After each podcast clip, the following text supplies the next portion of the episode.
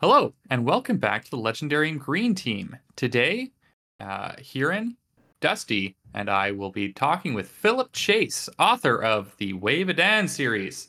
Uh, Philip, welcome back. Thank you very much. I appreciate being here a whole lot. I had a great time last time when we talked about the Way of Edan, and I'm very excited to talk about Book Two, The Prophet of Edan, with the three of you. Yeah, just in time for like the third book to get a release date. Yeah, pretty soon. Yeah, it's uh, September 21st is the release for book three, and I've, you know, uh, counting the days down, I guess. Um, but uh, you know, it, it's it's really fun. Uh, it doesn't really matter to me when I get to talk with with people like you about these books, and, and it's just a lot of fun for me. So I, I really appreciate it. Yes, I. It's it's so much fun talking with you, and might I just say, uh, none of these covers have missed so far for me. I love the coloring on them, especially. Yeah, That thank is you. something. Yeah. Yeah. It's yeah. a, you know they're they're imitations of stained glass windows, and stained glass is all about color, and so that's wonderful that to hear you say that. That is the whole you know idea behind that is one that it's kind of eye catching. I hope that uh, you see the vivid colors there, and number two. Obviously, we're talking about a trilogy that features a holy war, and religion is Mhm. very important in the trilogy. So, having stained glass windows as the covers that made sense. You know, it, it, it creates a kind of a religious tone, if you will, uh, uh, that perhaps people will pick up on when they see those covers. But yeah, I'm, I'm glad that uh, that you've liked the covers. Was the stained glass your idea or the cover artist? It actually was my idea. And I asked the cover artist and the cover designer, "Hey, can we do stained glass windows?" And they were like, "Sure." Um, and there's, I'm actually going to do a video with my cover designer, who is also the same person who did the map um, for me. That's Jack Shepard, and we're going to go over how he did the covers and, and other things. Um, we had- did a video already on the maps that's on my channel, um, which was a lot of fun because I just I'm kind of a, a map nerd. Uh, I'm sure a lot of people who read fantasy are are fans of maps. so That was a great video. It was a really good insight into, you know, like fantasy map making. Yeah, yeah. When he's Jack has actually made a, a really cool First Law map, uh, which uh, you know if you if you're a fan of First Law from back in the day, you know that originally there was no map for the First Law trilogy, which was you know personally I wanted a map so badly, and it was one of the Joe Abercrombie, you know, being uh, contrary or whatever, not giving us a map, and uh, and so uh, gradually pieces of I think of a map emerged, and, and Jack sort of took these pieces and and created this really wonderful map. Uh, for the first law trilogy and so yeah I, I, and he i think it's available now people want to buy it and stuff um, yeah very cool yeah I just thought this was a good time to show off my maps. oh i i want to see your maps uh, I've got uh well it's there's Quon Tali. oh nice I didn't make these. I, I bought it. you bought it okay i was just about to ask okay I don't make maps. I'm not creative, but here's one of seven cities. oh that is lovely that's like a scroll. Oh, nice. Nice oh I desperately want Steve to to sell his maps.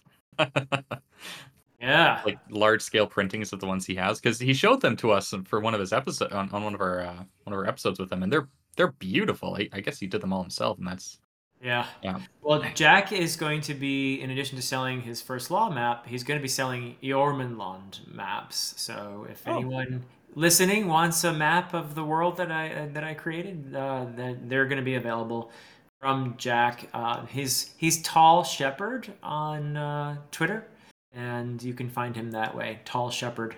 Um, but yeah, Jack Shepherd is his name. You probably could find him that way too. But yeah. Okay. Uh, oh, how did you choose the name Eormenlond? So this is you're gonna make me nerd out here. Um, I, I want. Good. That's why we brought you. Okay. so Jormund in Old English is a cognate with the uh, part of the name of the Midgard serpent, which is Jormungand. And that just means Jormund in both languages, Old Norse and in Old Old English, simply means vast. something like Mm. big, you know. So I thought Eormenlond is like it's the name that the the uh, the peoples in my world who are inspired by uh, Germanic cultures, whether they be Old English, Old Norse, or just like Proto-Germanic. Um, it's the name that they came up with for this continent when they first came because they came from a bunch of tiny islands and icy places and stuff like that. So then they were like, "Whoa, look at all this land, Eormenlond," right? Um, so that's kind of where that comes from. Yeah. That's really cool. I really yeah, like I mean, there there's a lot of Old English and Old Norse, and even some Welsh and, and Nepali little little winks here and there um, that I have fun with. Like, there's the River Ea, which goes by uh, Torhelm.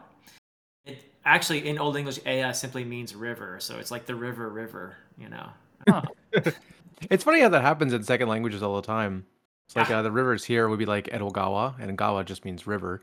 So when people say Edogawa River, it just means Edo River River. Like that's that's true for almost any time that you put something into another language. Yep. IT. Maybe, maybe well, half probably half the time. Yeah. So I had fun with the you know the the the names of places and things like that. Um, I think we talked about where I got Dayraven last time we chatted. Yes. I- yeah. Yeah. Uh, Yeah, I hear you're talking to the uh, the green uh, the legendarium about Beowulf.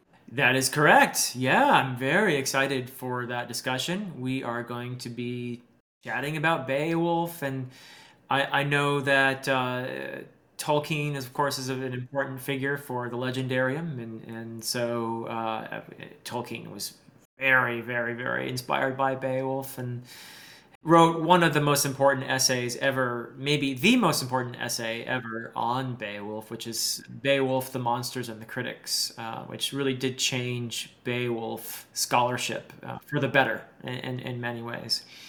So, yeah, it's going to be great. I'm really excited for that discussion. Yeah.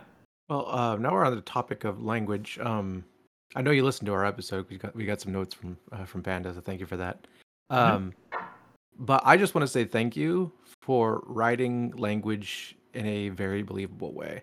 But I said this in the episode, and I whenever I'm reading a book, it's always something that kind of bothers me, in that I think uh, most authors only think in English or whatever language they're writing in, and they don't consider like coming at things from a second or a third language perspective, and they don't Mm. consider you know uh, the origin of words. Well, I guess some do, but they don't consider how might how difficult or how impossible it is to understand a second language or translating between two languages, or they have like the uh, the common tongue, which always kind of drives me a little crazy. Yeah. I mean, I know that there are common tongues, but like it's not like everybody knows this, and it's usually might trader's tongue. traders or something. But it's just a, a very convenient way, and I don't think that you did that. And thank you.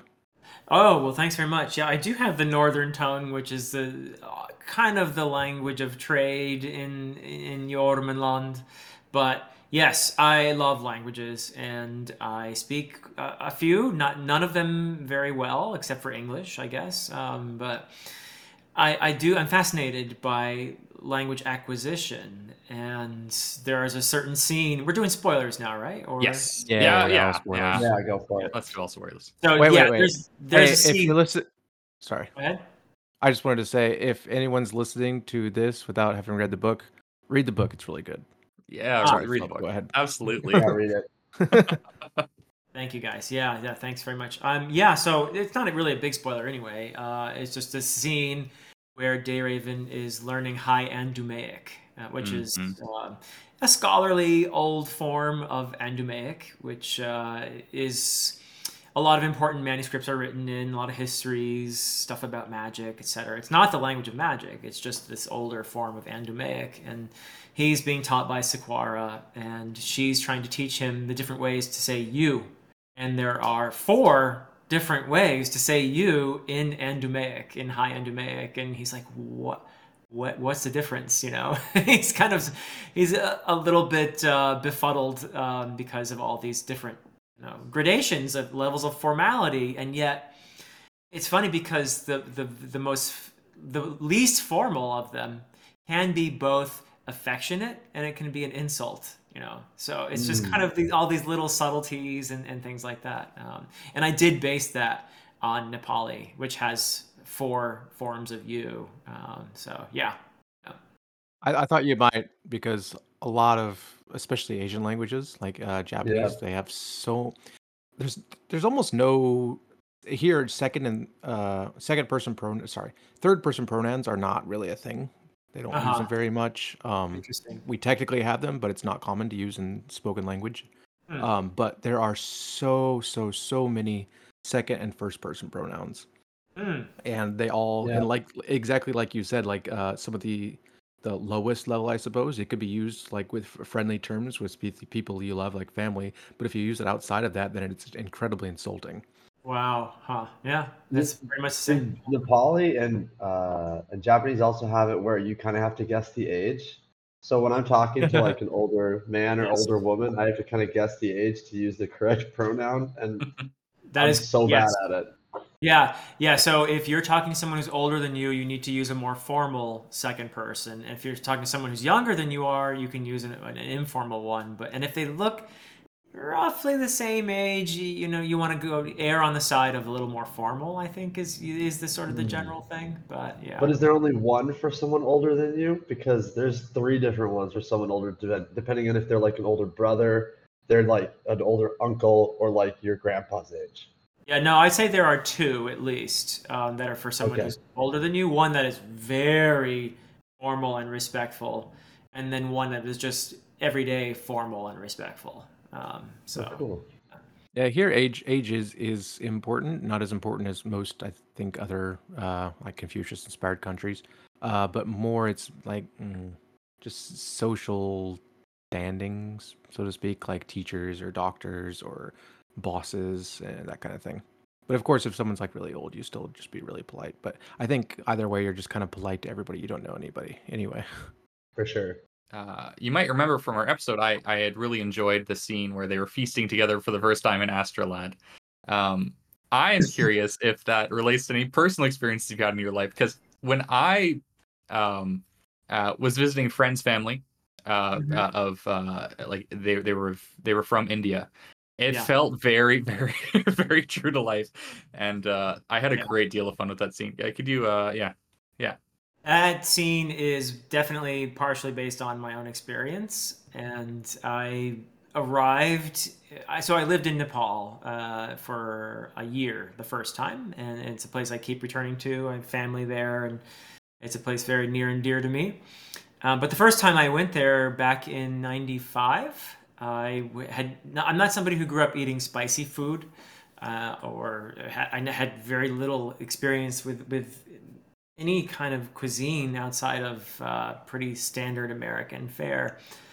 So I I showed up my very like o- literally off the plane. My host family brought me to their home. Actually, the the father of the family was a, a very dear friend of mine that I met in grad school. Um, so they brought me home, and my friend's mother-in-law had made this elaborate meal, and they had already all eaten. So it was just me sitting at the table with with the four of them sitting around the table, just kind of looking at me, just kind of maybe to see how I would.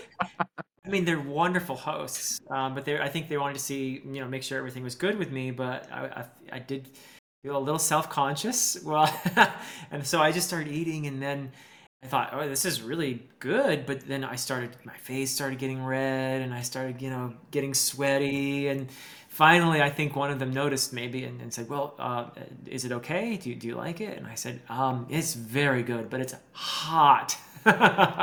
so that scene in uh, when Dayraven and Gnorn and Orvandil and Abin and the others first arrive in Asdralad. Um, early in, in the prophet of Edan is very much based on my personal experience of not being a very now now today you know uh, 30 years later or whatever, uh, I'm, I'm a pro. I can eat nice, hot, spicy food now. So, yeah. Proud to say. Yeah. Mm, mm, mm. excellent yeah You don't want to be that foreigner who can't handle his spices, right? Right. That's yeah, right. it's it's funny how in North America we don't really have okay. In Canada, the United States, we don't have very much spicy food, and in Hey, East what's Asia, it's it's a whole Wait, different wait, world. wait, wait, wait. What's more American than Mexican food? Hey. But I, I am from Vermont originally, um, and and pr- while you can get uh, now nowadays, even in Vermont, some probably good Mexican food, uh, I just did not grow up eating anything like it. So yeah, Mm. Yeah, I went to a uh, Korean fried chicken restaurant uh, a couple months back, and their food was excellent and very spicy. It's the uh, kind of spicy that I really like. And uh, I came back a few months later, and um, yep, now they have mild options on all their dishes. Oh, yeah, for the amateurs, yeah. Yeah. Um, I think we we all when we were talking uh, on our episode, we all mentioned how this does not feel like a middle book at all. Uh, No. Especially considering the ending and how we all just assumed that the end of book two would be like the book of book three. Could you tell us about your process and your decision? And I mean, maybe not what's going to happen next, but I don't know what what what you were working with and against. Sure. Yeah. Now, I I think of the three books as essentially uh, being, if you wanted to put it in terms of the hero's journey, particularly in regard to Dayraven, but not only in regard to Dayraven, you could think of the first book as the departure, right? Leaving the familiar behind, leaving the womb, right?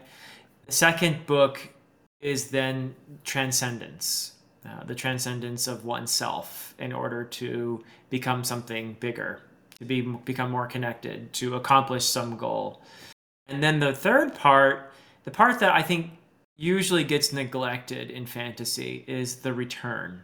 And it's important. It is something that Mm. appears in many, many, many myths. Um, and it is a very much a part of the entire hero's journey because it is through the return that the hero comes back and transforms, having been transformed themselves, they come back home and they help to instigate a transformation of where they're from.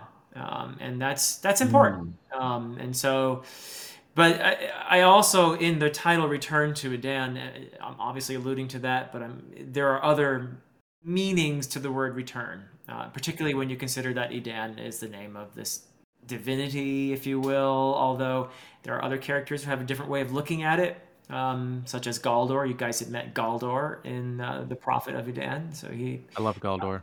I, I like him too. I like Galdor a lot. Um, so he was fun to write, actually. Um, so yeah, so basically, I, those are the three parts to me. And the third book, while we're on the topic, to me anyway, I don't know how other people are going to see it, but to me, it is the most. Um, how do I put it? It's the one where I, I feel like I took the most risks. Uh, the one that is most unconventional the one that um, is uh, just me kind of going for it in some ways. Um, it- Mm. I like the sound of that. yeah, You're well, my appetite. it's not to me. It's not as fast paced as the Prophet of Edan, which I I think many people found the have found the Prophet of Edan to be faster paced than the Way of Edan, the first book. Mhm. So, and that's deliberate. I, I wanted the second book to be more action oriented, uh, to to have to be the kind of like fallout from what happens in the first book, where things really get rolling at the end of the first book, and it just continues. I hope that's my hope. It just sort of continues right from the prologue of the second book. So yeah, and, and then the third book, I, I deliberately, at least for the first half or so, slow it down. And not that there's no action, because there's definitely some action. Those Ilurkai are up to a lot, you know, in that first half. Uh, you met Munzil in this book and, and Surt and all those dudes. Uh, so they have their ambitions. Um, so that's going on, but there's a lot of stuff that just, it's me exploring uh, and uh, playing around here. So we'll see how that goes down with with uh, readers. Uh, to me, the third book is actually the most emotionally impactful.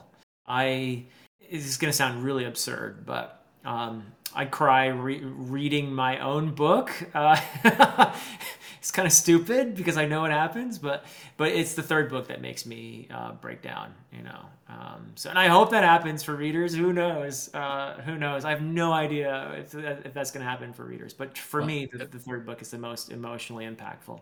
It'll probably happen for Hurin because he's he's really easy to make that happen for. Okay. It's. But I.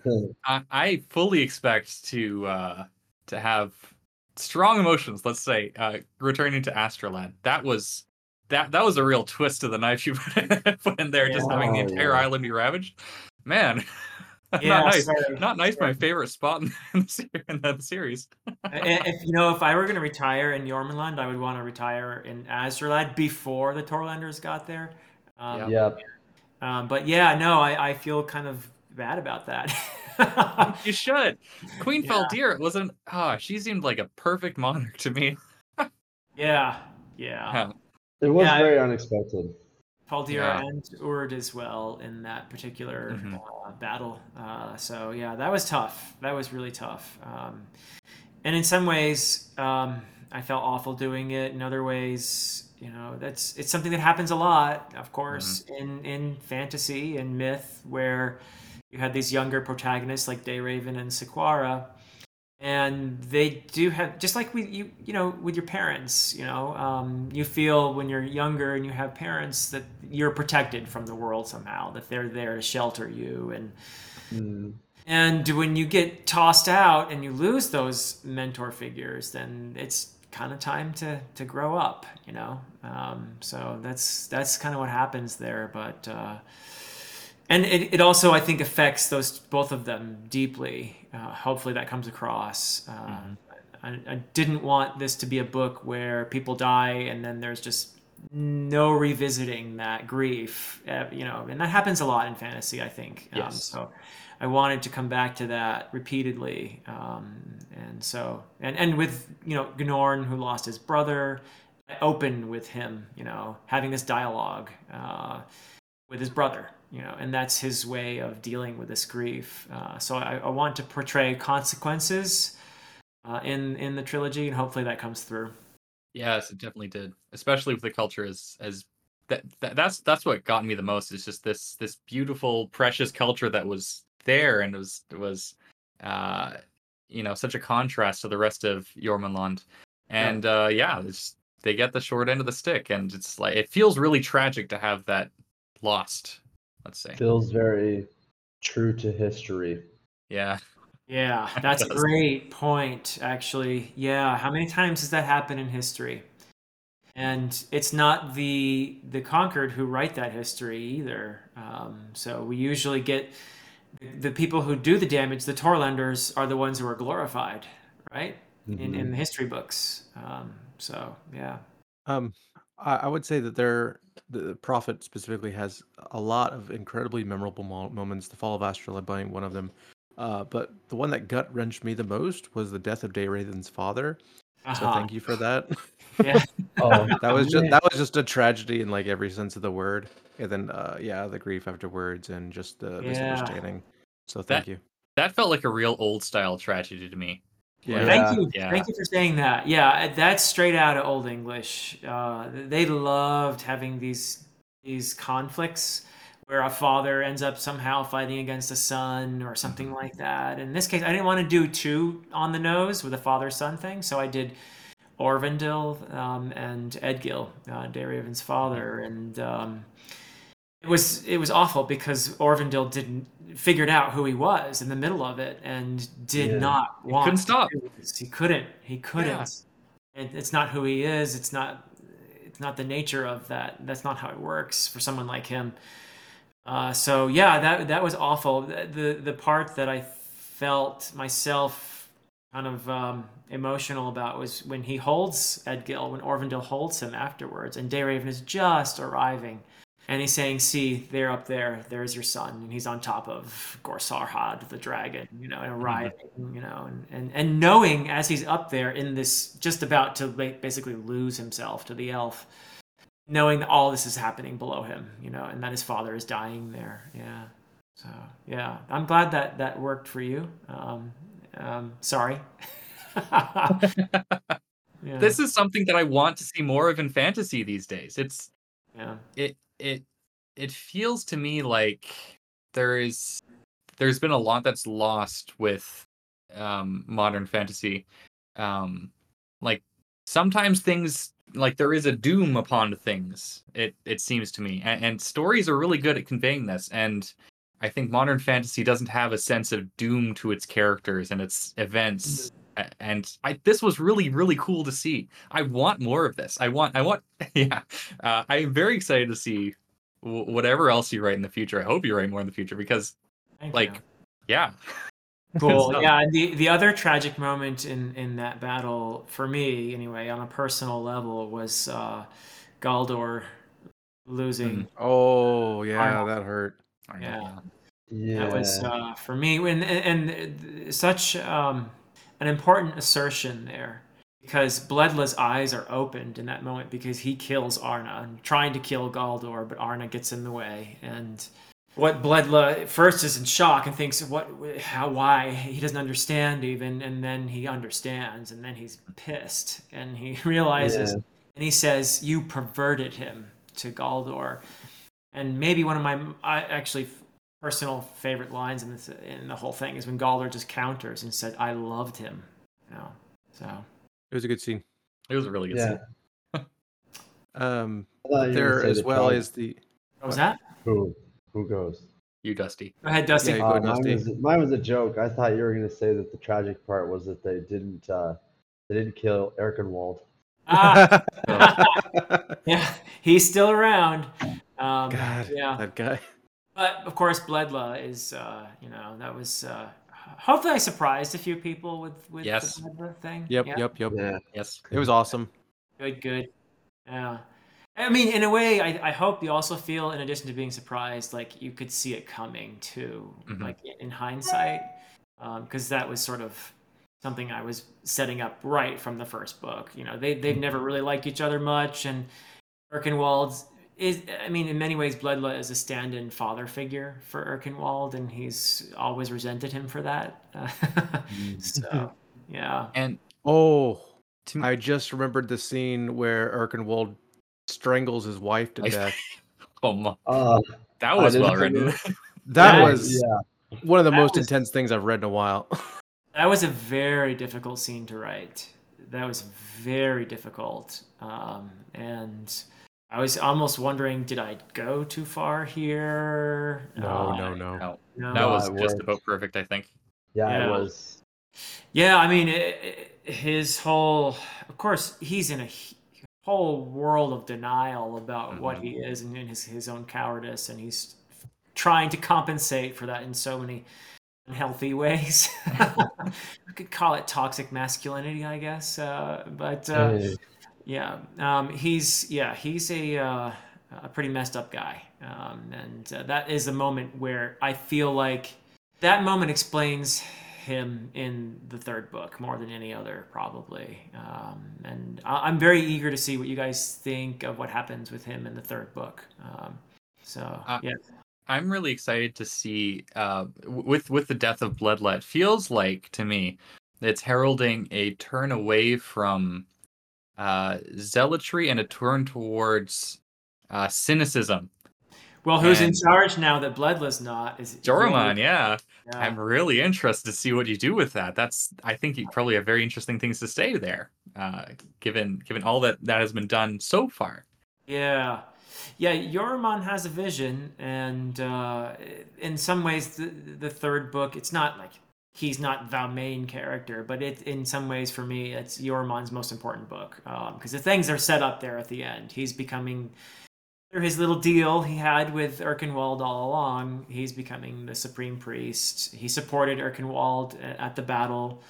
Um, you know, and uh, so he's getting his little reward. Let's see what he does with it. You know, in that uh, third book. Um, yeah, he has his, am- yeah, as you know, he, he has his uh, pretty big ambition: conquer mortality, right? Mhm. so yeah, Thank you. Uh, he's my favorite priest character. I mean, I, I think they're all incredibly interesting, like we said in our first discussion. But yeah, he's he's certainly the most intriguing to me. I think. Yeah. Um, I uh, in our first discussion, we all kind of agreed that Dayraven was he was fine. He kind of grew us on, on us through the first book, and then Right. we talked to you, and you're like, "Well, I hope our readers respond better to Dayraven because book two is Dayraven's."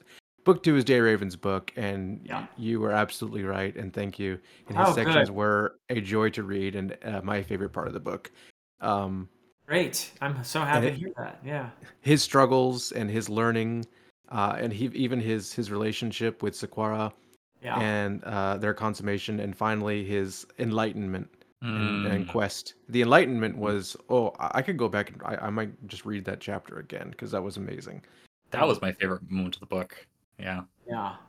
Yeah. Um, yeah, I tried to strike uh, an almost mythical note um, with both that particular moment of his enlightenment and also when he meets Gor Sarhad and has this dialog with, with her, the dragon. That was And cool. That was really it's a- cool. it's supposed to be an epic, transcendent, mythical moment, and obviously, you know, there there are heroes in myth who talk to dragons. You can talk about Sigurd, the Dragon Slayer, and Tolkien gives a nice little nod to it with Bilbo and Smaug, you know, in The Hobbit.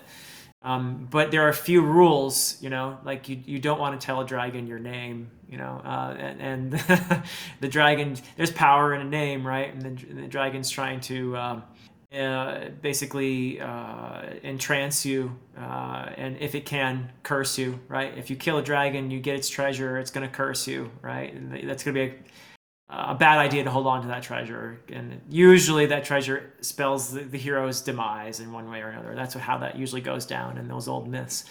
So yeah, I was I was kind of leaning on some very old stories and, and trying to make that moment feel almost mythical. Um, yeah, so I'm glad. I'm really happy. I, I love hearing uh, Dayraven love out there. So um, I, I I've thought maybe I was hoping, as as you said in our last discussion, that um, people who found Dayraven a little bit vanilla would uh, warm up to him in Prophet. Uh, so hopefully that happened. Yeah. Yeah, I the the importance of names in the dragon the dragon talk uh also feels like a welcome welcome thing.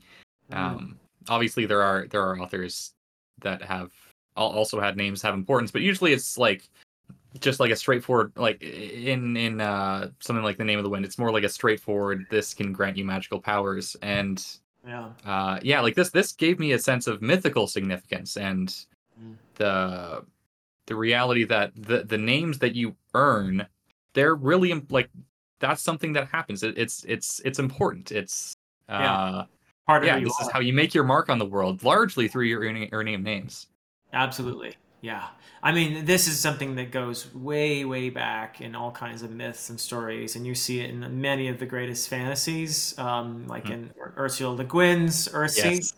yes that's before- that's what i was thinking at like the the Yeah. sorry uh the first encounter would get with, with getting the dragon Yes. That's- yes Yeah. that's Yeah, I'm so by the way, glad. yeah that's like a huge compliment because like i loved that scene in it was earthsea it's it's one of the things in fantasy that sticks out to me the most Yeah, yeah. No, I, I, Le Guin is one of my heroes, uh, absolutely. And so, yeah, I, I, I would. I'm very happy if people feel like there's an, any Earthsea echoes in in the Edan trilogy. Um, but yeah, uh, names are very important, and um, for me, actually, a lot of the the songs of origin kind of go back to that concept too. Um, knowing the the true name for something somehow gives you power over it, and that's what the songs of origin essentially are they're in this beyond ancient mythical language. Uh, and I got the idea actually from the Finnish Kalevala.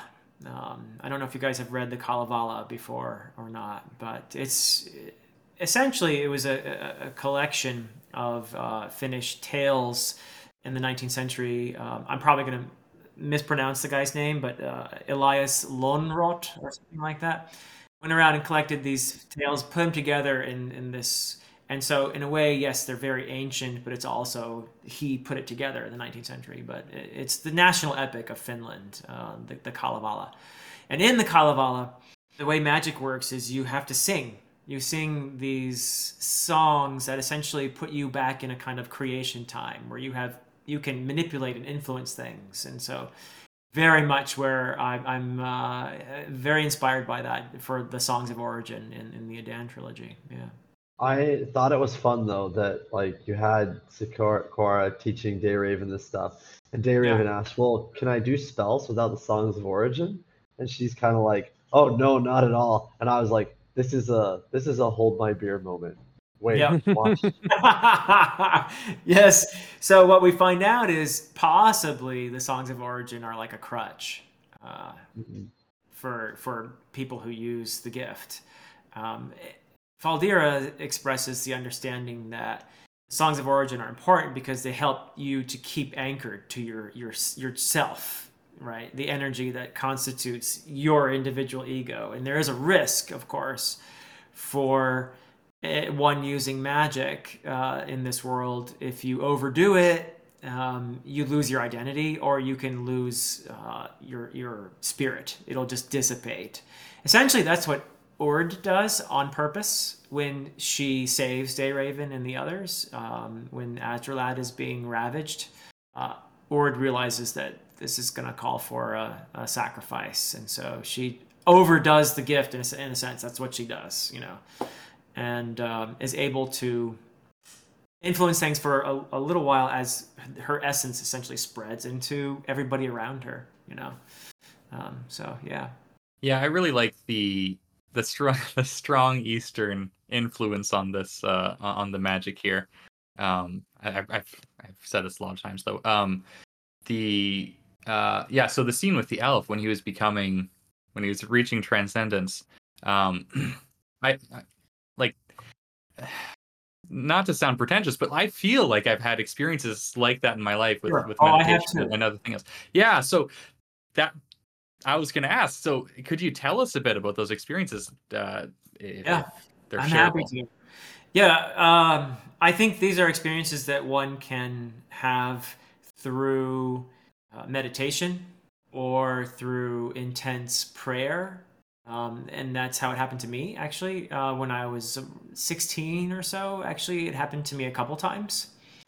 Um, and that was a time in my life when you know I grew up. I think I might have told you guys I'm the son of a pastor, grandson of a pastor, great grandson of a pastor. Yeah, and yeah, you're a PK too. That's right. Yep. So, so I, I grew up um, a fairly religious person, uh, and not like Bledla, you know, but you know, hopefully a more a nicer uh, religious person. But I used to read the Bible every day, uh, and I would pray every day. Um, and I would try to pray for half an hour, and or, or at least that's a long time to maintain your your concentration. Um, and a couple times I had this experience. I did not know. I was like 16 years old. I did not know what it was, but it was this amazing thing where suddenly I wasn't in my body anymore. And I was, it was like I was floating over the entire universe and I was somehow one with the universe. And it, it believe me, it surprised me because I did not know what this was. I had never heard of something like this. Um, and it was just so blissful and at the same time kind of scary because I did not feel I didn't know how, how am I going to get back here you know? I, it was really something. It was really crazy. Now I know I'm pretty sure that um, people have done studies on this kind of experience a lot of people have had this like I said it happens through meditation through prayer other means I'm sure but there must be something going on in the brain when that happens. Uh, I haven't read up a ton on it, but uh, I almost don't want to read up on it because I don't want to know the scientific explanation for why this happens. um, I'd, I'd rather just think of it as an incredibly beautiful spiritual experience um, where you do feel a sense of connection to the world and to everyone around you. Um, and I, I think that that's something that's that's part of it. It is this idea that I, I, I hope is very present in in the trilogy, the idea of transcending oneself and connecting to people, and that is very much uh, people have observed that the magic is empathic, um, and that's very much related to that experience, this intense feeling of bliss and love and connection um, and transcendence of the self and the realization that in a way it's it's it's a kind of a paradox but you realize how small you are how also how you are part of everything. Hmm so yeah and it sounds like yeah i can see that you've had a, a very similar experience yeah Yeah, it's it's it's a it's a very beautiful thing, and mm-hmm. I, I promise I'll stop saying stuff like this at some point. But I think I think that a lot of fantasy could really do with having a more intimate understanding of the spiritual side of life.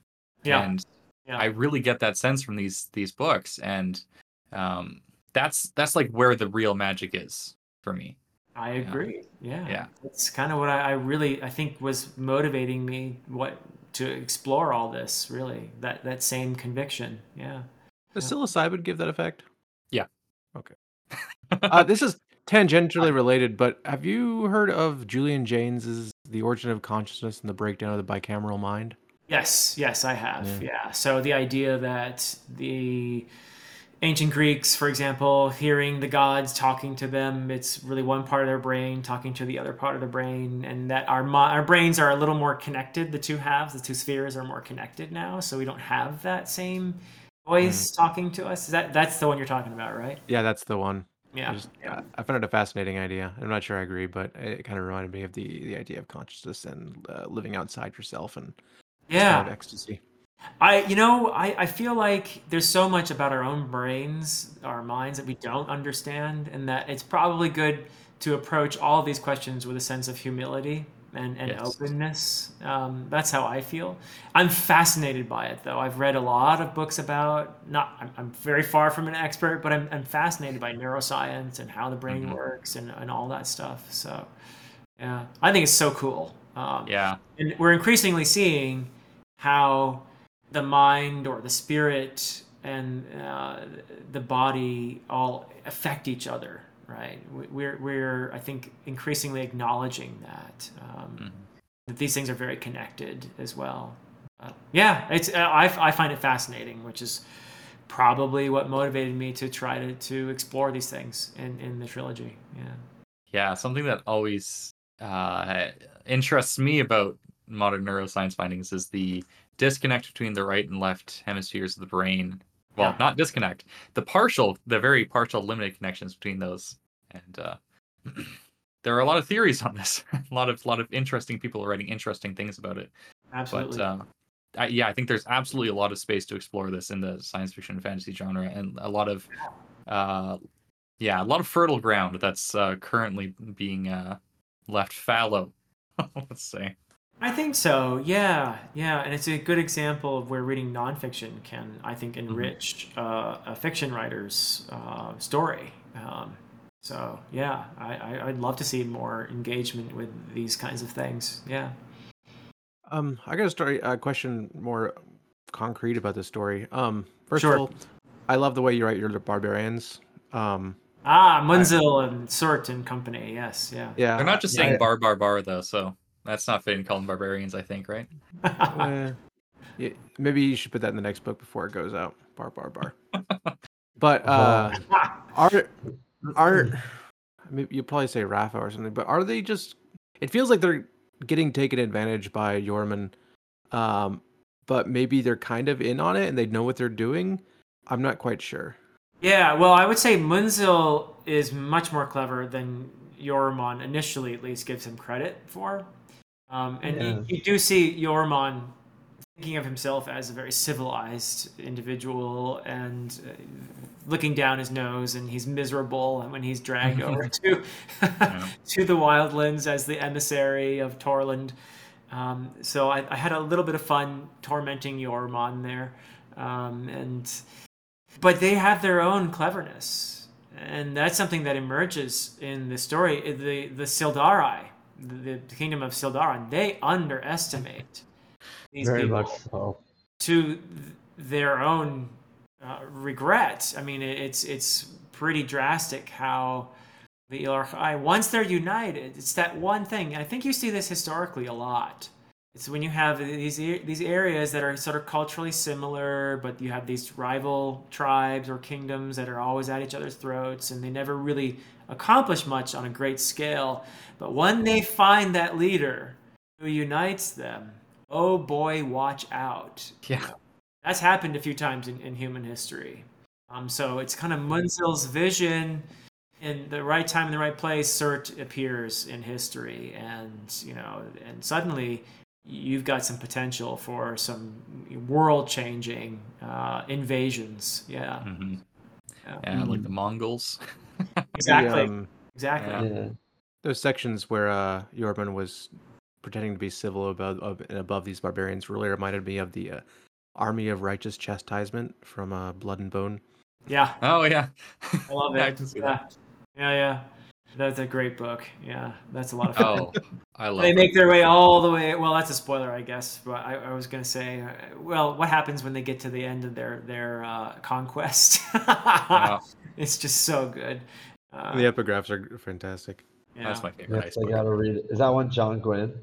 No, that's uh, Esslemont. Esslemont.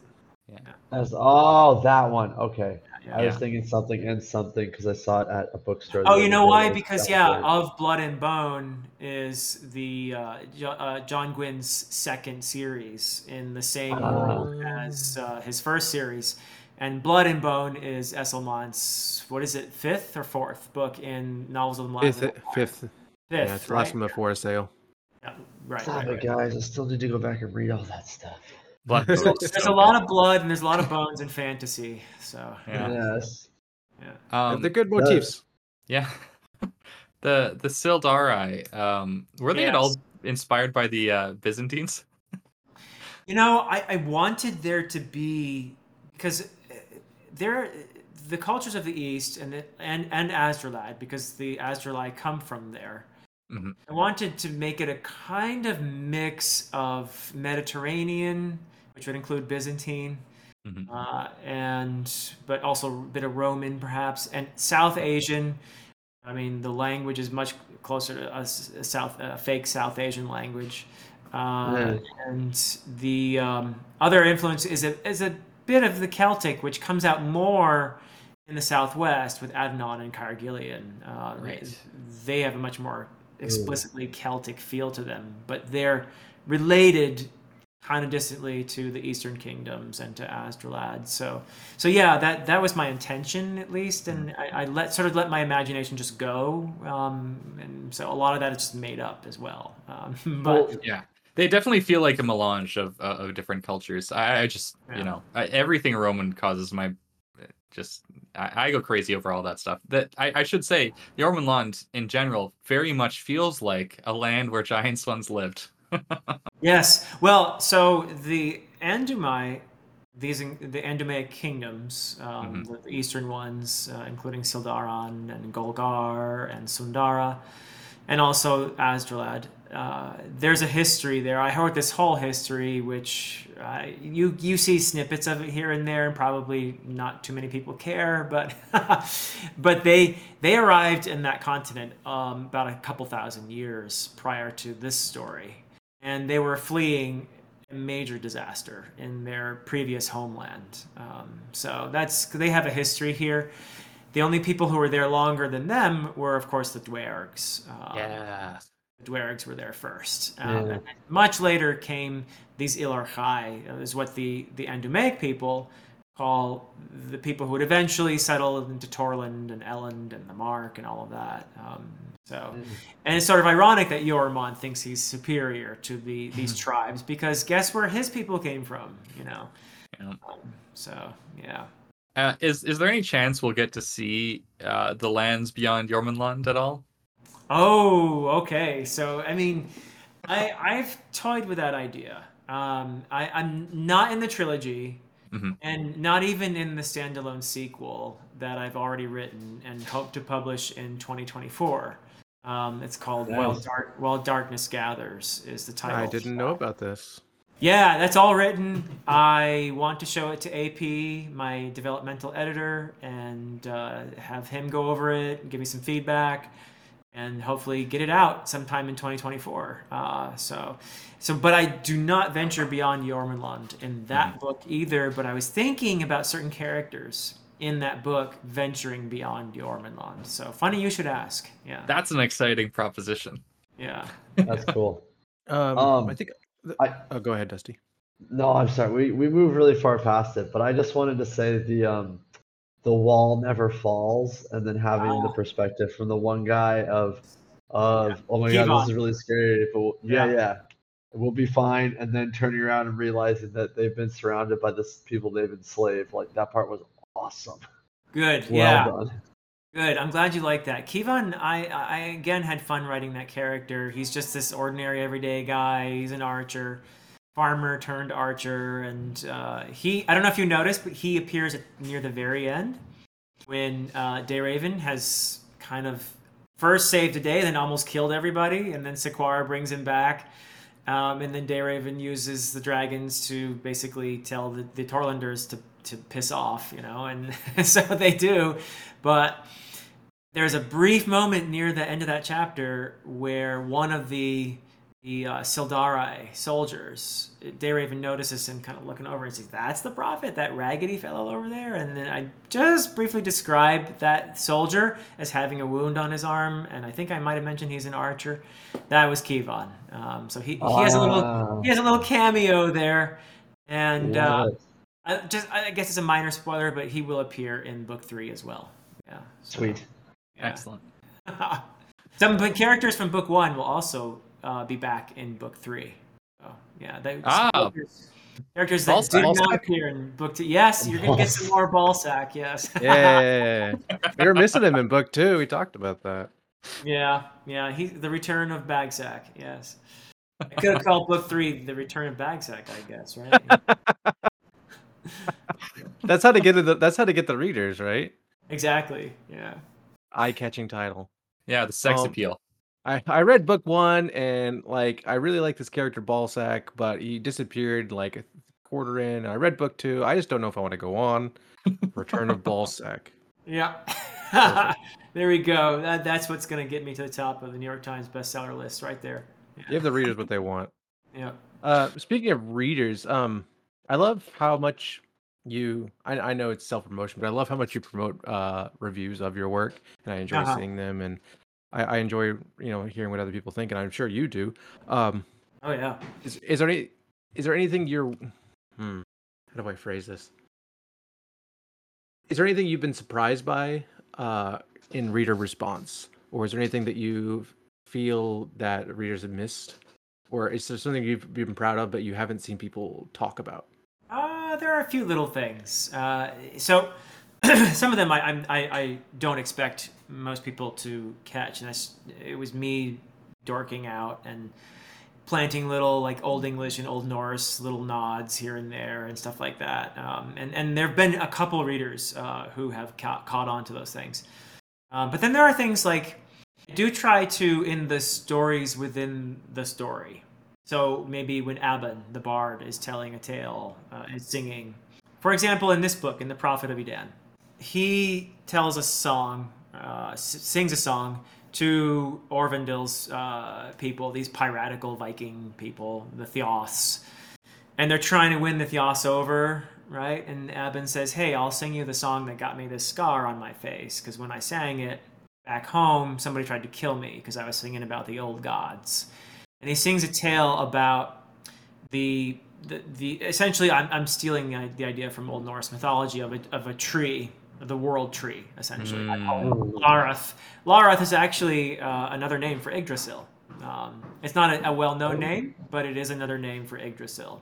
So I totally just pilfered that name, and I'm, instead of instead of an ash tree though, I made it an oak because I like oaks, you know. Um, so, but uh, Laroth the oak, he, and he sings about this primordial tree from which um, initially this dragon emerges, Hringvolnir, and then um, Hringvolnir starts eating the tree, and then all these monsters are born from her swollen belly, and then the gods emerge from the tree, as if the tree is trying to act in self-defense or something, right? It's, it's got to counter all these monsters. So the gods emerge, and they're monster slayers, and ultimately they kill Hringvolnir, and they make uh, the earth out of her parts, just like with the giant Ymir in Old Norse mythology. So lots of Old Norse nods there.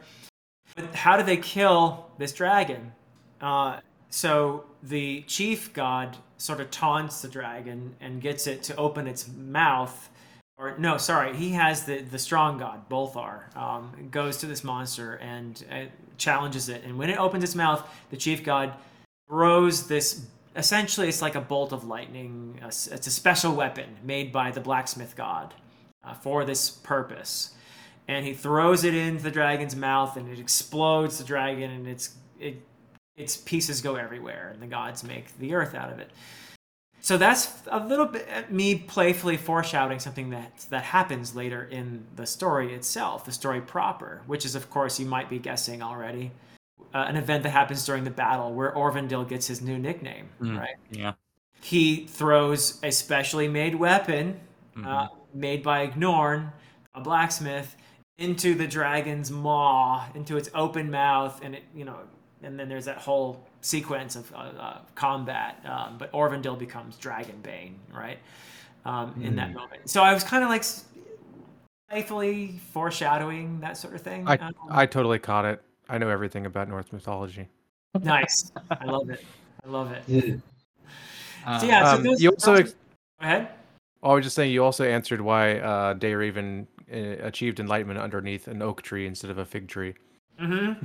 Or a banyan tree or whatever. Yeah, I mean, it was. Yeah. Um, I like oaks. Uh, um, so yeah, but I wanted that to, tree to be an echo of the world tree, you know, Mhm. uh, which he sees in the course of that vision as well, right? As kind of like this giant bar of light, and all these galaxies are being born inside it, and you know, trying to duplicate that experience I had when I was a 16 year old.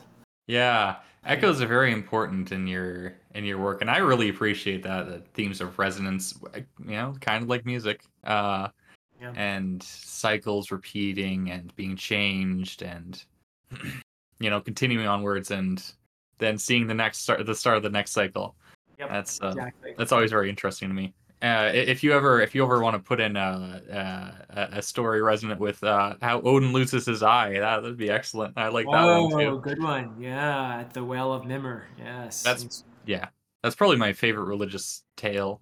I think that's just that's just so good.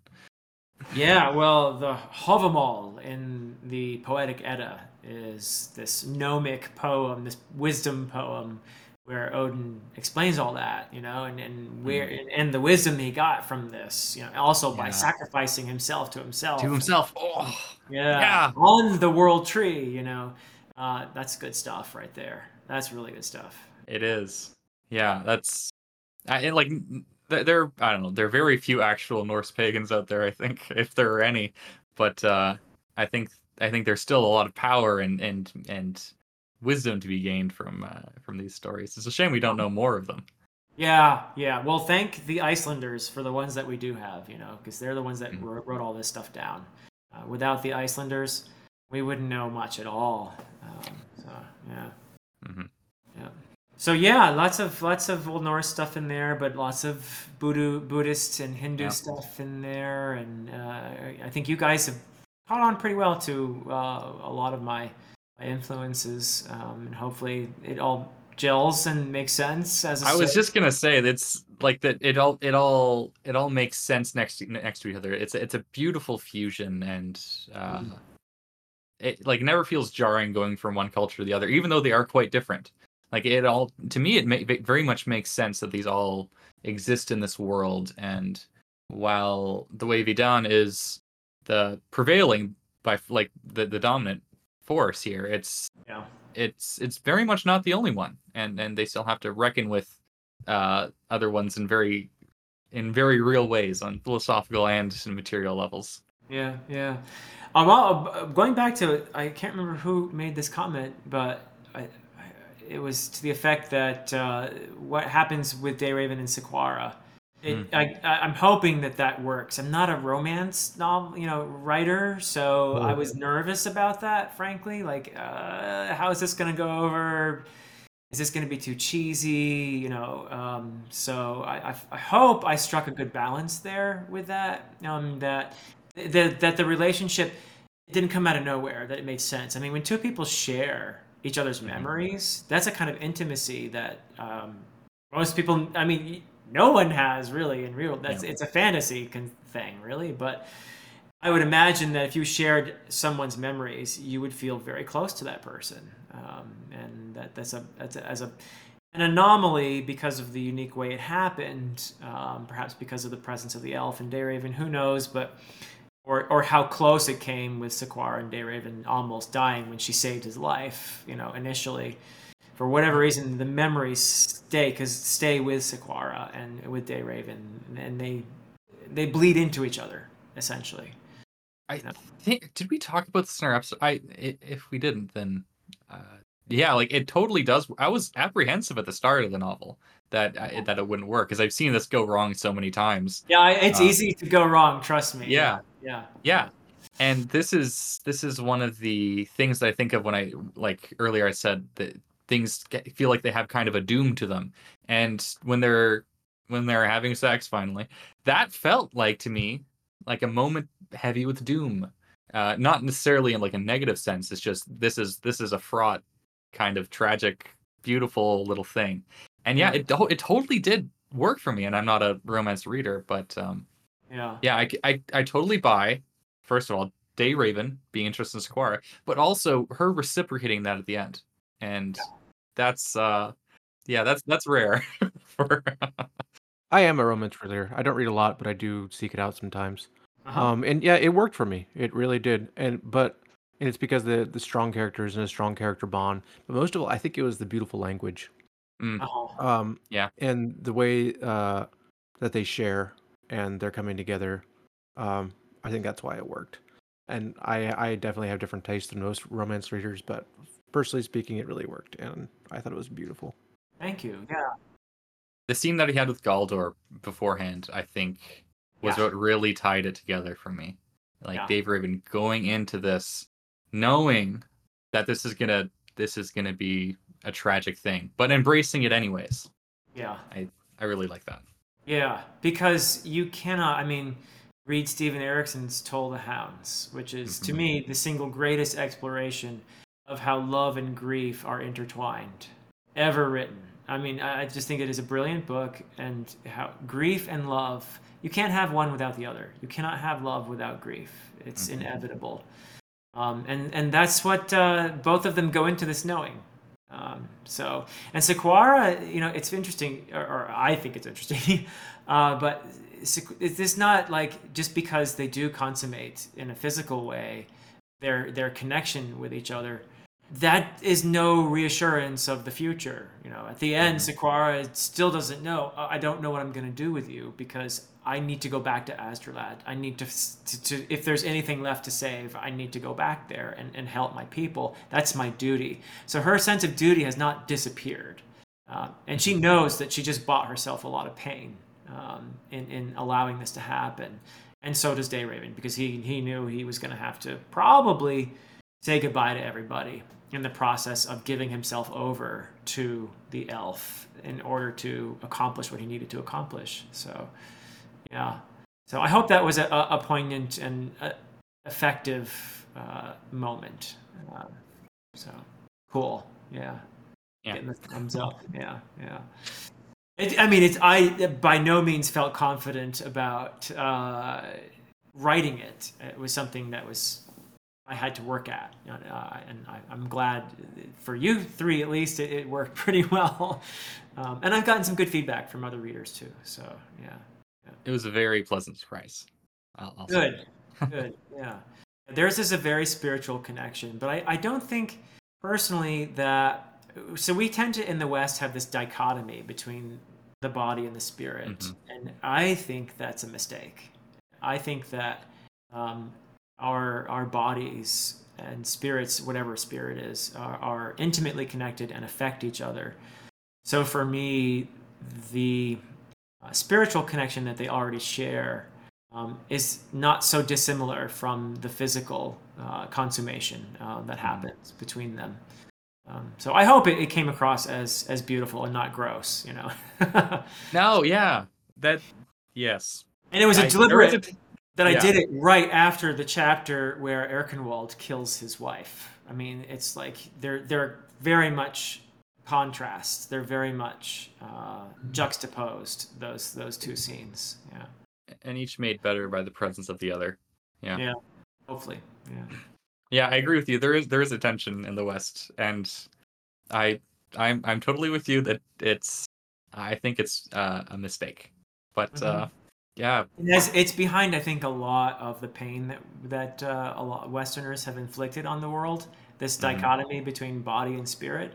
The idea that well, there's going to be an afterlife where everything's okay, so we can totally screw Mm. up this world, you know.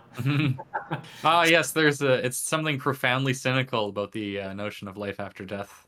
Right. That's uh, uh, yeah, that's that's a great thing from a lesson as well. yes. Yes, indeed. Yeah. So, I I I, guess uh um. So you come across as a very nice and wholesome guy. Um. oh, that's good. So, I, I, the the reason I bring this up is um in, in the books you, you were clearly very comfortable going to very cruel and dark places with your characters. Yeah. Um, how do you how do you find that balance? Is it just like you have a dark side of yourself, like Doctor Jekyll and Mister Hyde, and this is just the only way you can express it through uh, Erkenwald? well, I, I, think AP would tell you probably something like that, right? Uh, my, my nemesis.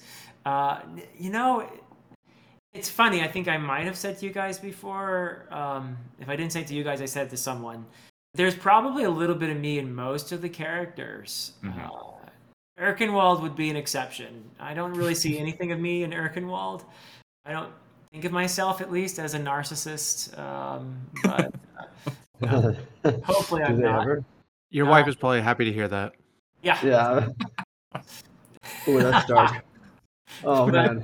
Yeah, there's there's a bit of me in, in most of them, and uh, maybe that's a scary thought. Um, but yeah, people are people are complex, um, and I am every day of my life doing my best to learn to be a better person, and to be more empathetic, uh, to understand more people. Literature, stories, I think, are, are a powerful tool in, in that quest uh, to be a better person. Uh, and I think that part of literature's job, not that every story has to do this, but part of literature's job is to be very honest about some very painful things, to directly encounter certain things that are painful and perhaps in a, in a, fantasy setting might be a little bit easier to wrestle with, you know, with that bit of psychic distance. Uh, so yes, I do portray some pretty horrible things. Walt killing his wife, you know, I think that's just awful, um, and it's horrible and repugnant. And I, I think of that scene and I'm repulsed by it. I wrote the thing, you know, Mhm. um, so um, yeah, characters do horrible things. Sometimes characters like Munzil, for example, there's that soldier that he kills at the wall. He's got this knife, and they're wrestling over this knife. And finally, Munzil gets the upper hand, and he's on top of this guy, and he's pushing this knife closer and closer to the guy's neck. And there's this struggle. And finally, he gets it, you know, and it's very graphically described. And he, you know, he, he kills the guy, and afterwards, he says to him, "You, you died honorably," you know. And it's like, wow, okay. It's like he feels a connection to this man that he just killed. Mhm. It's the strangest thing. Um, there, his is a, a morality that I definitely don't uh, espouse, um, and yet from his own perspective, he's he's acting in a in a manner that is noble. Um, Yeah. um, so yeah, people are complicated, and and uh, we don't always see morality the same way hmm culture can there are certain things that seem to be fairly universal but then you know uh, I, I think our our lens when it comes to morality is definitely shaped in many ways by the culture we grow up in Mhm. uh, And whether or not everything we're doing is uh, uh, to fight a doomed battle against Ragnarok, eh? Hey. Yeah. Um, even Bledla thought he was doing the right thing so you know. yeah. For me, the most monstrous moment of the book is like when when they take take Asdralad and Erkenwald's just like let him ha- like let his soldiers just just ravage the land, and he does it so casually and so so easily. And clearly, he's he's projecting his own stuff out into the world. But um, I had actually originally written um, because you hear about that in, Yeah. in, in a flashback essentially when Erkenwald's back in Torland. I had originally written scenes of that and decided, you know what, that's too much. I can't do Hmm. this. Um, and so I took those out. I actually had written some of that and thought, eh, no, no, I just can't do this. Um, so yeah, the, you know, there's a certain point I'm not willing to go beyond. I guess you could say. Mhm. um, but the atrocities that they commit, and this is something that happens in war. Yep. All the time. hmm And Mhm. I'm not saying that in a way, I hope I don't come across as judgmental because I don't know what I would do if I were in that situation. I don't know what I would do if I was afraid for my life every day and even more afraid of being a coward. Like Orvandil observes in the first book, you know, when Dayraven asks him, What's courage? And Orvandil answers, "Uh, Courage is when you're more afraid of being a coward than you are of dying, you know, essentially. You're more afraid of shame uh, than of death um, and uh, that's what I've you know I, I've read um, accounts like Tim O'Brien's the things they carried. And he's the guy I got this idea from essentially. And he he portrays the soldier's greatest fear is you know the fear of dying is is is vast and it's always present. But then there's the fear of shaming oneself, and that's what keeps you in that situation. Um, so there's that constant tension that's going on there. Um, and so, yeah, what would I do if I were put in that situation? I have no idea. I have no idea what I would do. Um, but there are many examples of, I think, soldiers of various times and places who have gone on a rampage as a, as a just as a vent. All those the, those fears exploding and, and coming out in this um, primal rage. Um, so and all kinds of, of, of atrocities committed in, in the course of that. Um, so that's kind of what happens on Asdralad, really. Yeah. Yeah, and I think it's I think it's actually somewhat more effective because he didn't write those scenes because I I at least feel like I can totally I I know what happened. Yeah. and Yeah. that's Yeah. that's why it affects me so much. It's just Probably you're right. Yeah. Yeah. Yeah. I do get, uh, I, I thought I was perhaps being a bit unfair to the Torlanders in the first two books. So, one thing, uh, as a little tiny spoiler, I'm going to try to give more of a, of a Torlander perspective in the third book, um, Hmm. uh, besides the priests. Uh, so, um, a little bit of that. Um, just a bit of a soldier's perspective, uh, perhaps. Um, but yeah. So, because there's nobody, there's no, to me, there's no group of people that's entirely evil anywhere.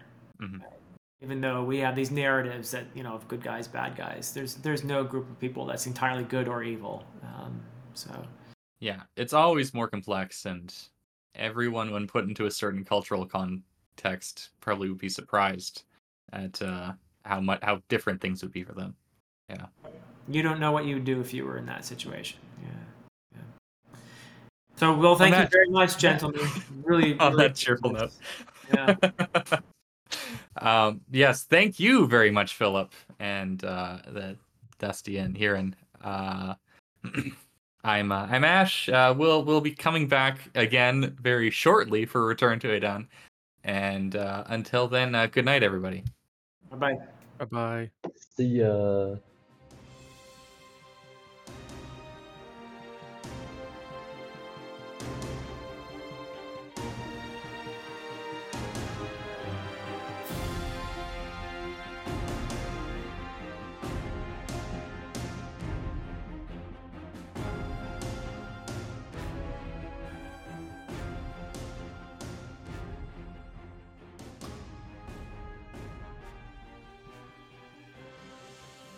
Um, I just want to say congrats to Philip on finishing the Book of the New Sun. Oh, thank Oh you. yeah, yeah, I mean, it was my first read through, so I still have a lot of questions, and I'm hoping that my I'll do a reread for sure. It was it was just too good not to, but I, I I- I'm hoping that I'll feel more emotionally attached to the characters on a reread because I think trying to figure out what the heck was going on the whole time sort of hampered my attachment to the character, my emotional connection to the what was happening. So it was interesting though. It was a very like intellectually, I was there. Emotionally, I felt like it was. I do th- I do think that Wolfe was more interested in themes and than in, in than in emotional you know character arcs and stuff like that. Um, so I mean, it's just it read like a lot like a medieval allegory to me um, Yes. in many ways. So I agree. Um, do, uh, do you plan on reading Earth? Uh, yeah, uh, Earth of the New Sun. Yeah, yeah. I'd I'd like to read that because some of the um, Gene Wolfe fans are insisting you won't really understand Book of the New Sun until you read Earth of the New Sun. So I'm like, okay, maybe that'll I- help. I kind of agree, but Yeah. like uh, in in Gene Wolfe fa- fashion, he answers a lot of questions that you have about Book of the New Sun, but he answers them with other questions that he won't answer. yeah, there is one person who's just new to Book of the New Sun, finished it recently, and is now reading Earth, the New Sun, commented and said, I thought I was going to get answers, and I feel more lost now. so, I don't know. We'll see. But I, I, I, most people say reading Earth, the New Sun does clarify a lot of things. So, I, I agree. I've only read it once, and I read it last year, I think. How was Nepal? Oh, Nepal's awesome. Yeah, it was fantastic. I mean, it's like my second home, really. So I always love going back there. And um, yeah, we were mainly there to see family, and uh, that was wonderful. There- There's really nice people over there. They very generous hosts. Um, I'm I'm sure you've experienced similar things where you are as well. Um, but just being being good hosts is such a huge part of the culture. Um, so I got I get spoiled when I go there. Um, and it's partly because I'm I'm a son-in-law as well, and and, and in the Nepali family, the son-in-law is not really allowed to do much except like eat and you know, lounge around and and uh, so actually I was kind of spoiled while I was there. But yeah. Yeah, I imagine that um, must have inspired some of the sequences in this book, eh? I mean, I, I w- that's probably something we should talk about in the episode, but Yeah. Oh yeah. y- for you made me want to go to Nepal. Yeah, yeah, yeah. It's a beautiful country. Um, they're just the landscapes and but the people are the best part. Yeah. How we call it? I don't know, Dusty. Do you want to talk about anything else? You guys hit most of the stuff. I had my little comments about what I thought was awesome. So, yeah. Um, Went for a good hour at least, I think. So. Yeah, I, it was I'm great. Sure over. that we could go for longer. Uh, I, I'm just conscious of your time Oh. and uh, Dusty's uh, sanity being waked early. Ah, okay, cool. Yeah, no, that's great. This was fantastic. I really want to thank you three. Uh, I love talking to people who've read the books. Um, it's really nice to talk to people who enjoyed them, especially. But uh, I just love talking to people who read them, and, and I appreciate you uh, taking the time to share your thoughts and ask me questions. And uh, you guys are doing a great job with your podcast. Thank you. Yeah, Thanks. it's, yeah, it's really great having you on. We we love talking with you. Uh, yeah, I yeah could could talk for I'm sure hours. Absolutely. Maybe, Yeah. Maybe in the Malazan episode. yeah, and, and I really happen. appreciate. That will happen. Good. I really appreciate, uh, like you said, how clearly uh, this is this is obvious with everything you say, and everything you do. Like you you are you are an ed. You've made the effort to educate yourself on like a wide variety of topics, like a real Renaissance man. And Oh. I think it deeply enriches both the conversations and the books that you write. And uh, Do you paint? tip the hat.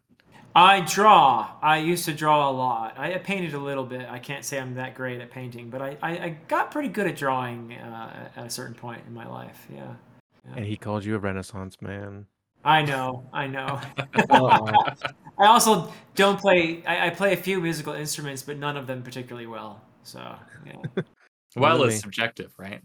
yes. Yeah. But no, I, I, I I'm actually pretty bad.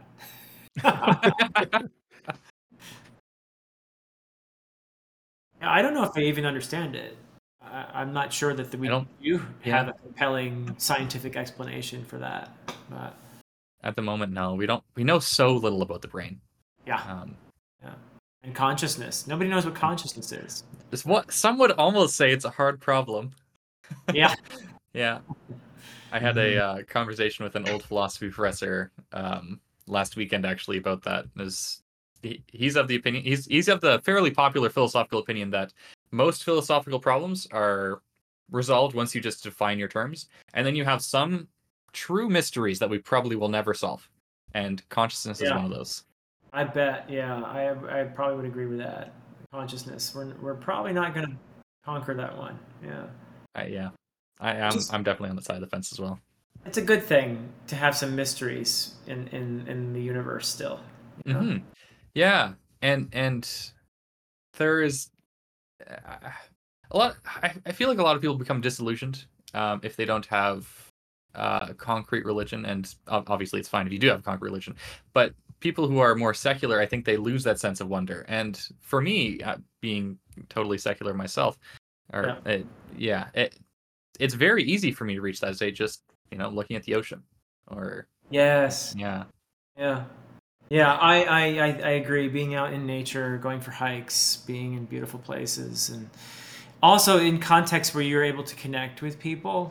Mhm. Uh, yes, yeah, yes, uh, where you, you, you, I'm sure you, all three of you have had this experience before where usually through some act of kindness or uh, reaching some kind of understanding, you have this feeling that uh, of, of just sort of the person leaps out at you almost Mhm. and, and you feel like you're them for a moment and, and it's just this incredible feeling you know when you have that link with someone um, it's really amazing um, Mhm. i think Way to put it, yeah. similar to what happens in that meditative state in some ways um, uh, yeah yeah, absolutely. Talk about promotion. I'm always sharing your videos because they're so good. Yeah, oh yeah, they are. People people get annoyed by me. Uh, more so Oh. AP, but your videos too. well thank you yeah i'm, I'm a fan of ap's videos myself um, so and uh, yeah we, we started doing the um, what's that show called wheel of time yeah, A- ap and i are doing the wheel of time thing together um, which means i get comments from really crazy people who are uh, massive haters of a show they're not even watching Wild, I- incredible, right? isn't that crazy Like, I- yeah. I, I don't I don't watch the show. I doubt that I would like this show. Uh, yeah but um, like the my answer is just not to like why would I why would I spend my time on that? Um, Yeah. yeah I was I- I, I- was quite ambivalent about season one. Um, I'm excited to watch season two, but I will refuse to watch anything uh, if it's released weekly. I'm gonna wait until they're all out. yeah so I you quite Oh. liked your um your AP series on um Rings of Power. Yeah, Yeah. I, I really enjoyed those. Yeah, I think we're the. I don't know anyone else who was even like neutral to positive on that show. Uh, I'm sure there are. I liked it. there. I It's liked really I thought it it. was very good. yeah, it was like obvious flaws with it, but Yes, yeah. I mean, Lot that it, was it really had good. its issues, but I don't think it was the. To quote the kids these days, the dumpster fire that everyone you know was making it out to be. Um, and there, Yeah. were, there were a lot of people attacking that show. I know who did not watch the show. Um, mhm. just entirely bad faith grounds a lot of the criticism. Feels like yeah, Yep. yeah. that's unfortunate. I can't wait for season Why two. attack it without watching it? Um, do you like the Wheel of Time so far? This season two? I I AP actually likes it more than I do, um, and you can see that in our discussions. Um, Hmm. I think it's fine, to be honest, and I said this to AP as well. I have more fun talking to AP about the show than I have watching the show. Um, Okay. I don't fun think it's talk to. terrible. I, I'm. You should know that I don't watch much television. If you know, this is the only thing I'm watching, and the only thing I've watched since Rings of Power. Um, so I don't watch Wow. much television, and um, we don't even have cable or anything here. I just watch it through Amazon. Um, but, um, so I think it's okay. I, I don't think it's uh, nearly as horrible as some of the hardcore fans of the books, and not all of them, but some some of the hardcore fans of the books do like the show. Mhm. Um, but a lot of them just decided they hated it uh, because it's not exactly. And AP has a lot to say about adaptations and Yeah. how Yeah, he does. you're not going to have a successful adaptation by uh, reread the books if you if you want them to be exactly like the books just reread the books right i mean they're there for you Yeah. Adaptation They're not going anywhere.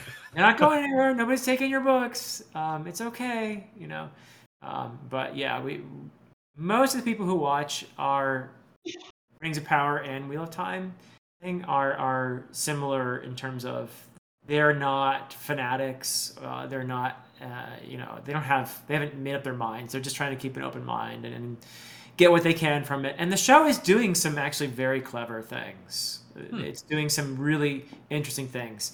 I, I actually recommend listening to um, AP. Uh, we've had two episodes we've talked about already. One on my channel, one on his, and um, each talk is like a little over an hour.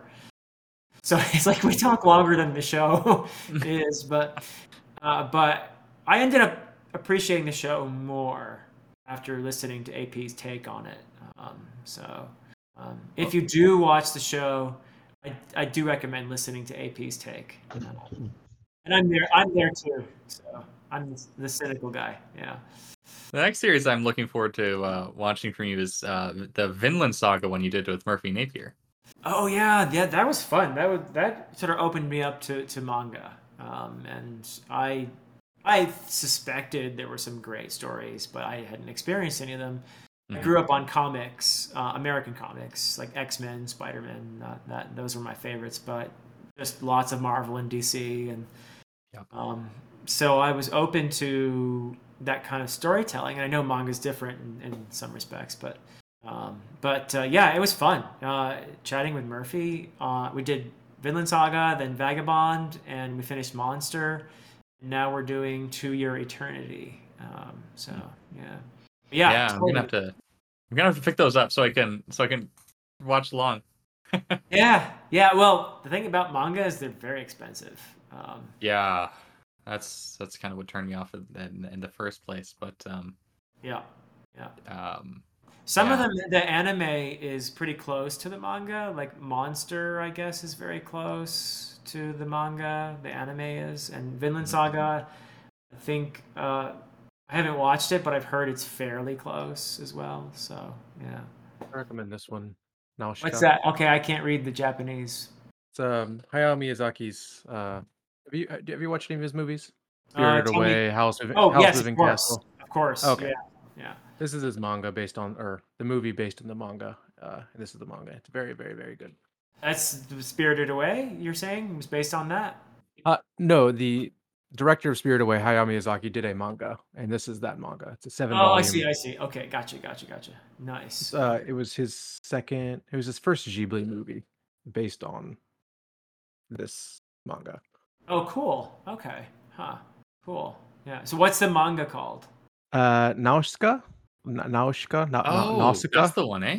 Yeah. Um, it's based on the princess from the uh, the Odyssey. The name uh, from the Has it been translated into English? Yes, yes. I read it first in English. Okay. And, and what's it called in English? Nausicaa. I'll write it in the general chat. Wait, is that the the Valley of the Wind? Yes, yes. Naus- Na- I literally Nausicaa. watched that last oh, week. I have heard of this. Yeah, this has been recommended cool. to me. Yeah. When you said the Valley of the Wind, yeah. Yeah, yeah. Naus- yeah, I guess I should say the, the Valley Nausicaa of the Valley of the Wind or Nausicaa of the Valley of the Wind. Okay. Yeah. Yeah. I, I don't read manga, but I love this book. Ah, cool. Yeah. You don't read manga, and you're in Japan. I I- I- when I was in America, I, I read and watched anime and read manga some, like not a lot, but some. And then as soon as I moved here, I just like I just stopped basically. Okay. By the way, I watched how's, some movies. how's your kid doing? By the way. Oh, he's he's he's doing great. He's He's really cute. he's really really really really cute. Um, Like I know I'm his I'm his daddy, but he's he's adorable. I'm sure you're not biased in any way whatsoever, but Now, uh, Ash can tell you he's he's a cutie. my um my uh, partner, she is. Whenever she sees a picture, she she really coos and says, "I want one." Oh. you better stop showing her those pictures. well, the, so the thing that I got, I, I got her a kitten a couple of years ago to kind of quell Ah. the urges a little bit. here we go. But uh, now he's kind of grown up, so they've returned. Whenever she sees a baby out the street, she points them out to me.